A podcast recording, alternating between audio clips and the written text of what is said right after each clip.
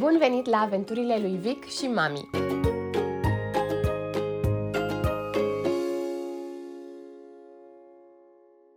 Eu sunt Cezara și am devenit mama unui băiețel, pe nume Victor, în ianuarie două mii douăzeci și doi.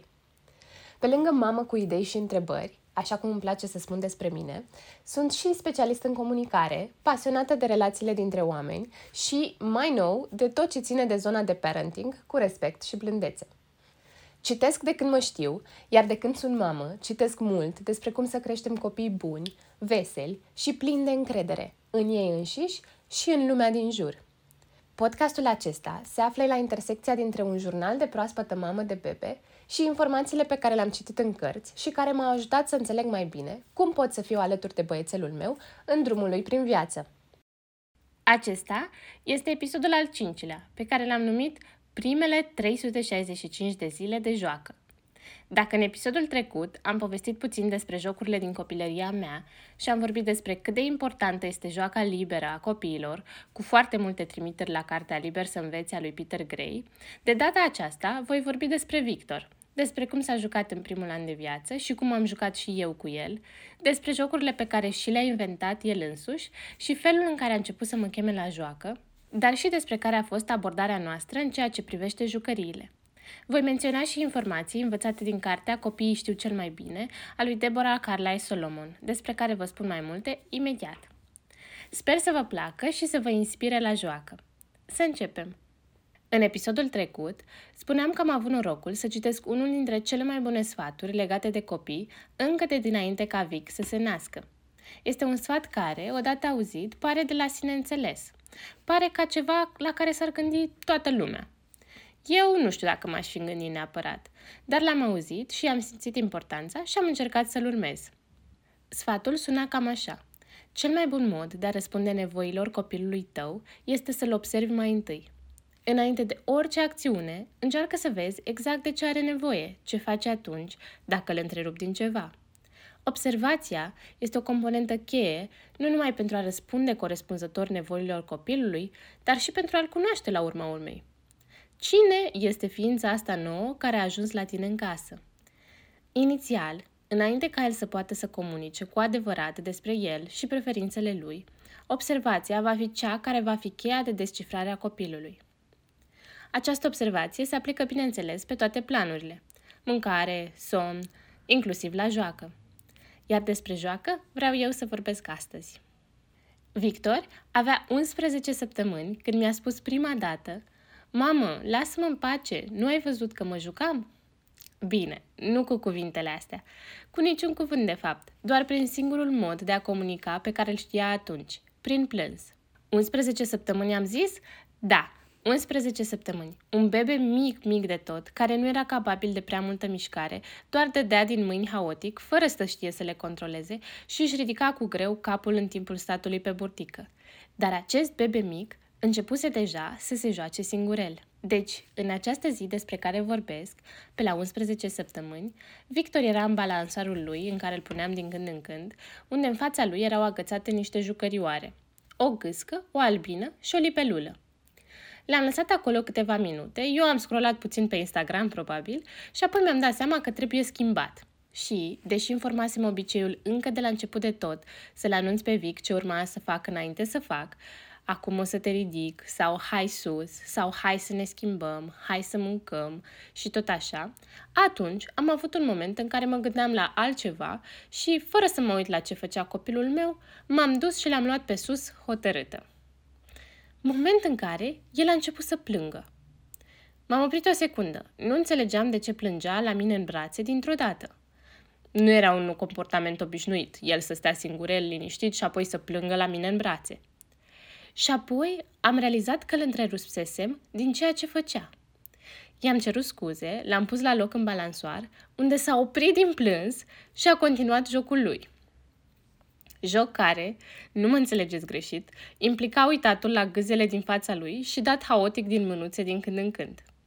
Dar era jocul lui și eu îl întrerupsesem. De atunci am fost mult mai atentă înainte să-mi întrerupt copilul din ceea ce face. Nu mi iese întotdeauna o sută la sută din timp, desigur, dar sunt atentă, iar joaca lui a devenit, desigur, din ce în ce mai complexă. Înainte să povestesc mai multe despre joaca lui Victor, haideți să vă spun puțin despre care a fost abordarea noastră cu privire la jucării. Pentru primul an de viața lui Vic, ne-am ghidat după două principii. unu. Jucării pasive, copil activ. doi. Jucării puține, multă imaginație. Despre ideea de jucării pasive am aflat prima oară într-una din primele cărți de parenting pe care le-am citit.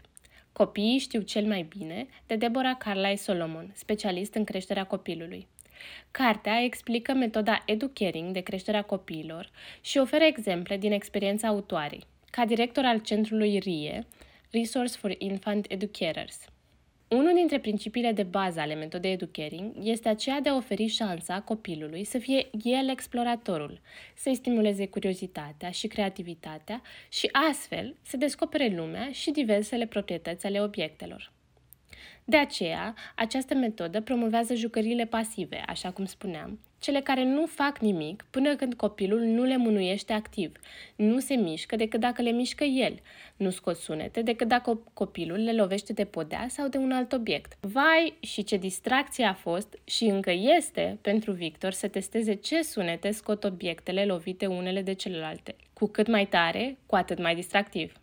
Nu știu dacă toți bebelușii și copiii mici sunt așa, dar Vic a avut încă de la început o mare pasiune pentru zgomotele produse de el cu diverse obiecte, iar dacă nu este nimic de trântit la îndemână, zgomote făcute cu propriile lui mânuțe. Deci, principiul cu care am rezonat foarte mult încă din prima a fost obiect de joacă pasiv, copil activ. Când copilul are jucării mai distractive, învață repede că în timpul de joacă poate pur și simplu să nu facă nimic și el va fi distrat. Ori, joaca ar trebui să implice o minte activă. Despre asta vorbeam și în episodul trecut. Bun, deci abordând principiul acesta, este tare ușor să facem o sortare a munților de jucării dedicate bebelușilor de pe piață și să alegem jucăriile care invită copilul să facă ceva cu ele, nu cele care îl distrează pur și simplu. Al doilea principiu, care se leagă de primul cumva și urmează și principiile educaring, dar și Montessori, este jucării puține. Cumva, aveam ideea asta deja în cap, știam că nu vreau să iau un munte de jucării pentru Victor, dar ceea ce m-a ajutat cel mai mult în urmarea acestui principiu a fost cursul Gabrielei Hranovski, specialist Montessori certificat, curs care se numește Activități pentru dezvoltarea echilibrată a copilului pentru zero la doisprezece luni. Gabriela Hranovski, vorbind din perspectiva specialistului Montessori, îndeamnă la jucării puține, care să fie tot așa, pasive, să îndemne copilul să le exploreze. Să nu țipe la copil, nici sonor, dar nici vizual, printr-o grămadă de culori care mai de care mai puternice. Gabriela spunea și în curs ceva de genul că dacă ți-a mai mult de două minute să le strângi la sfârșitul zilei, sunt prea multe jucării. Și mi-a plăcut mult de tot regula asta, pentru că este simplu de ținut minte și simplu să vezi dacă chiar poți să o pui în aplicare. De asemenea, oricum, părinții de copii mici, care au fost atenți la copilul lor, știu foarte bine că mult mai interesante decât orice jucărie sunt obiectele de prin casă, un polonic, o farfurie, o telecomandă și tot așa. Și am văzut asta și la Victor. Încă de la început a fost un mare pasionat al papucilor de casă. Atât de tare i-au plăcut că acum îmi dă unul dintre semnele prin care îmi spune că vrea să se joace fix cu papucii de casă. Cum așa? Păi la început, când el voia să-i bage în gură, direct cu talpa, desigur, eu mă uitam la el și spuneam, lasă papucul! Și dacă nu-l lăsa, fugeam după el să îl iau, cu blândețe, dar îl luam din mână. Ori cu destul de multe repetări, copilul a învățat două lucruri. unu. Nu ar trebui să aibă papucul în gură și doi, dacă ia totuși papucul și vrea să-l bage în guriță, eu o să fug de, după el. Și ce face acum copilul meu de paisprezece luni? Ei bine, ia papucul, îl duce încet spre gură, timp în care se uită la mine să vadă dacă mă uit la el. Eu zic, lasă papucul! Iar el aruncă papucul în sus și fuge chiuind de bucurie că mă duc să-l urmăresc. Așa cum spuneam și în episodul anterior, Vic adoră efectiv joaca de urmărirea prin casă. Cred că de săptămâni întregi nu trece o zi în care să nu ne jucăm măcar o dată de aprinselea prin casă. În afară de papucii de casă, orice obiect de bucătărie este infinit mai interesant decât orice mașinuță, cărticică, zornăitoare și tot așa. două linguri care se lovesc una de cealaltă, muzica cea mai divină pentru băiatul meu. Lingura care, după ce și-a îndeplinit prima misiune, aterizează cu zgomot și forță gravitațională pe gresia din bucătărie, o splendoare. Ligheanul în care scot rufele din mașina de spălat, ei bine, tot ce pot spune este că a fost plimbat prin toată casa. Mai nou, se și suie în el și iese din el și apoi înăuntru și apoi în afară, de câteva ori. Și când te gândești puțin la asta, are tot sensul din lume. Pentru că, prin joacă, prin observație, copilul încearcă să înțeleagă cum funcționează lumea din jurul lui și să se adapteze la ea, să deprindă abilitățile necesare pentru a supraviețui și a trăi cu semenii săi în lumea în care a venit. Am mai zis asta. El vine cu instinctul acesta încă de la naștere, acela de a învăța, de a descoperi, de a explora. Normal că va fi mai atras de obiecte pe care le percepe ca importante și utile oamenilor din jurul lui. Nu spunea Peter Gray că joaca este felul în care natura se asigură că dobândim abilitățile necesare supraviețuirii? Ei bine, ba da, spunea, și fix despre asta am detaliat și am vorbit foarte mult în episodul anterior, episodul patru, nu există profesor mai bun decât joaca. Țin minte că tot în balansoarul despre care vorbeam mai devreme, cel din care întrerupsesem joaca la unsprezece săptămâni, când mai crescuse puțin, cred că avea în jur de patru-cinci luni deja, începuse să dea din mâini ca să atingă jucărelele din fața lui. Gâsca era la mijloc și cel mai greu de atins, era și cel mai sus pe arcadă. Era atât de mic încât puteai să juri că nu face absolut nimic, dar tot uitându-mă la el, l-am observat cum își crease un joc în care încerca să atingă gâsca. Adică aia cea mai de departe. Dădea din mâini energic și necoordonat și tot atingea celelalte jucării, albina și libelula. Dar gâsca nu se mișca. Și tot dădea și tot dădea până când a reușit să o miște. Moment în care a rămas surprins de propria reușită. O milisecundă de surpriză și fericire i-am citit pe chip. Și apoi a început din nou să dea din mâini energic și haotic să încerce din nou. Tot de pe la patru luni, am un video în care este întins pe spate pe o păturică cu două arcade cu câteva jucării atârnate de ele. Una sau două jucării aveau și niște clopoței, dar el nu avea cum să le atingă cu mâinile. Doar că tot mișcându-se din mâini și din piciorușe, a observat că dacă dă cu piciorul în colțul unei arcade, se mișcă toate jucăriile și se aud și clopoței. Și să vezi copilul meu cum a început să dea numai din picioare ca să atingă arcadele.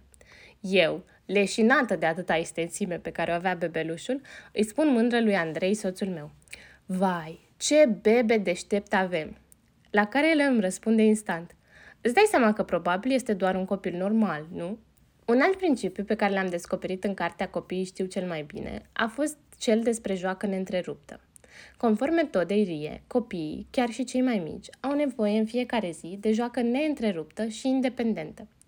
Asta înseamnă să lăsăm copilul să aleagă el însuși cu ce jucărie sau jucării să se joace, ce face cu ele și pentru cât timp.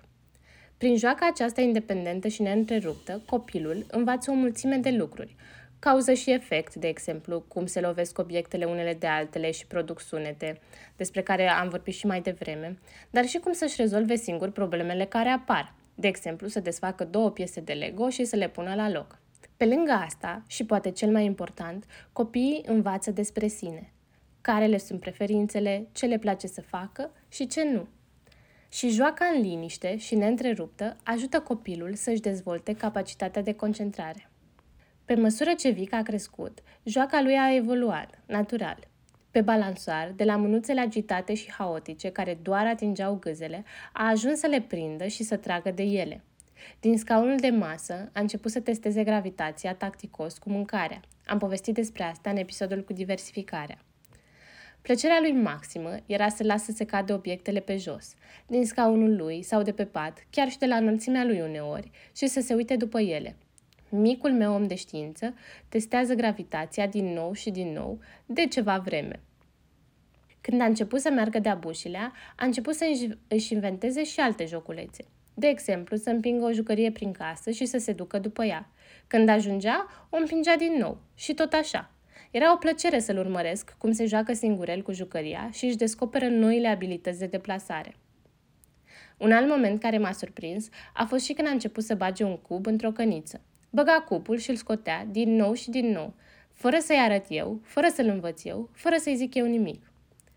Pe mine, observația lui Victor atunci când se joacă m-a convins că joaca nu este ceva ce se predă. Același lucru îl spunea și Peter Gray în cartea despre care am vorbit mai devreme, Liber să înveți. El denumește copiii Little Learning Machines, mici mașini de învățare. Ei au un instinct natural să se joace, pentru că joaca este felul în care ei învață cel mai bine cum să supraviețuiască și să se adapteze lumii în care au venit. Mai înspre vârsta de un an, a început și să mă cheme la joacă. Deja am povestit despre papuci și cum au devenit punctul de start al jocului nostru de urmărirea prin casă. Un alt joc pe care Vic îl iubește și pe care amândoi l-am descoperit din întâmplare mai mult, a fost cel legat de cucubau, numai că varianta în care el se ascunde de mine.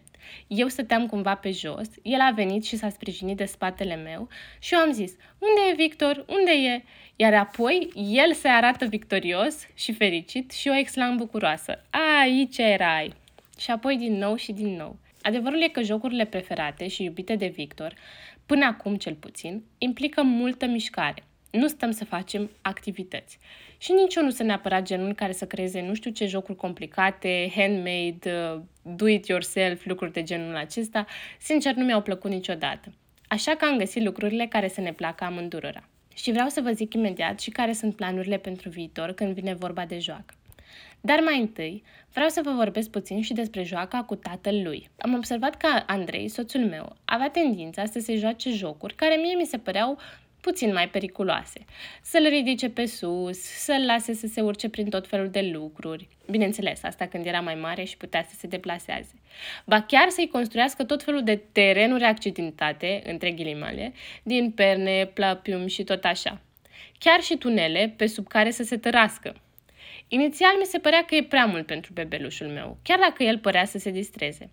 Dar am citit că tații, de obicei, mai ales cu băieții, au rolul acesta să le arate ce poate corpul lor. Se ducă mai înspre jocuri din acestea mai corporale, mai înspre lupte corp la corp, bineînțeles, între ghilimele și adaptat vârstei, decât activități drăguțe și educative făcute cu mama.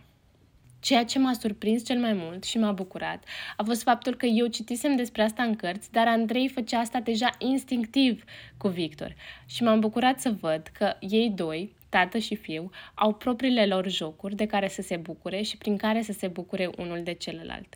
Am urmărit recent și cursul despre activități pentru doisprezece treizeci și șase de luni, tot al Gabrielei Hranovski, pe care o menționam mai devreme. Și am învățat și câteva lucruri noi. În principiu, vrem să urmăm aceleași reguli, de jucării puține, jucării simple, pasive. Și observarea lui Victor, ce îi place să facă, ce îl interesează pe el. Îi voi pune la dispoziție și obiecte cu care să poată să facă artă, desenat, pictat și tot așa. Bineînțeles, specifice vârstei și cât mai simple. Când simte să se exprime prin artă, să aibă la dispoziție să poată să o facă. Așa cum spuneam și mai devreme, Victor a fost un copil mai degrabă activ. A vrut să se miște, să descopere, să umble, nu să stea undeva să facă niște activități. Bine, a fost și foarte mic până acum, dar acestea au fost preferințele lui. Deși eu i le-am prezentat încă din prima zi, nici de cărți nu este foarte interesat încă. Deși am observat recent că parcă a început să le ia în mână și să se uite mai atent la ele. Am mai învățat în curs și despre faptul că e bine să le lăsăm la îndemână copiilor și jucării care sunt mai simple decât ce pot ei să facă, pe care ei le pot face foarte ușor deja, dar care să le ofere acel boost de încredere și stimă de sine că, uite, am reușit să rezolv, înainte să se ducă spre jucăriile mai complexe sau care implică provocări mai mari. Sincer, am așa o impresie că distracția abia acum începe. Voi reveni pe subiectul joacă, sunt absolut convinsă. Joaca este esențială în dezvoltarea copiilor noștri. Mai mult, dacă stăm să ne gândim la nevoile lor, ne vom da seama că lucrurile sunt mult mai simple decât ne face lumea asta comercială să credem. Jucăriile simple care să-l ajute pe copil să descopere lumea în care a venit, să-i stimuleze imaginația, să-l lase liber și fericit, de asta avem nevoie. Și de timp de calitate, pentru joaca independentă, dar și pentru joaca împreună. Sper că v-a plăcut și că ați găsit lucruri interesante și dacă da, mi-ar plăcea tare mult să-mi spuneți ce părere ați avut despre ideile prezentate și despre tot episodul. Mă găsiți pe Instagram, cezara punct hutsucă. Acolo aștept feedback, idei, întrebări și tot așa. Acolo o să anunț și următoarele episoade și putem să vorbim mai multe chiar și despre episodul acesta și despre ce mai urmează. Mulțumesc!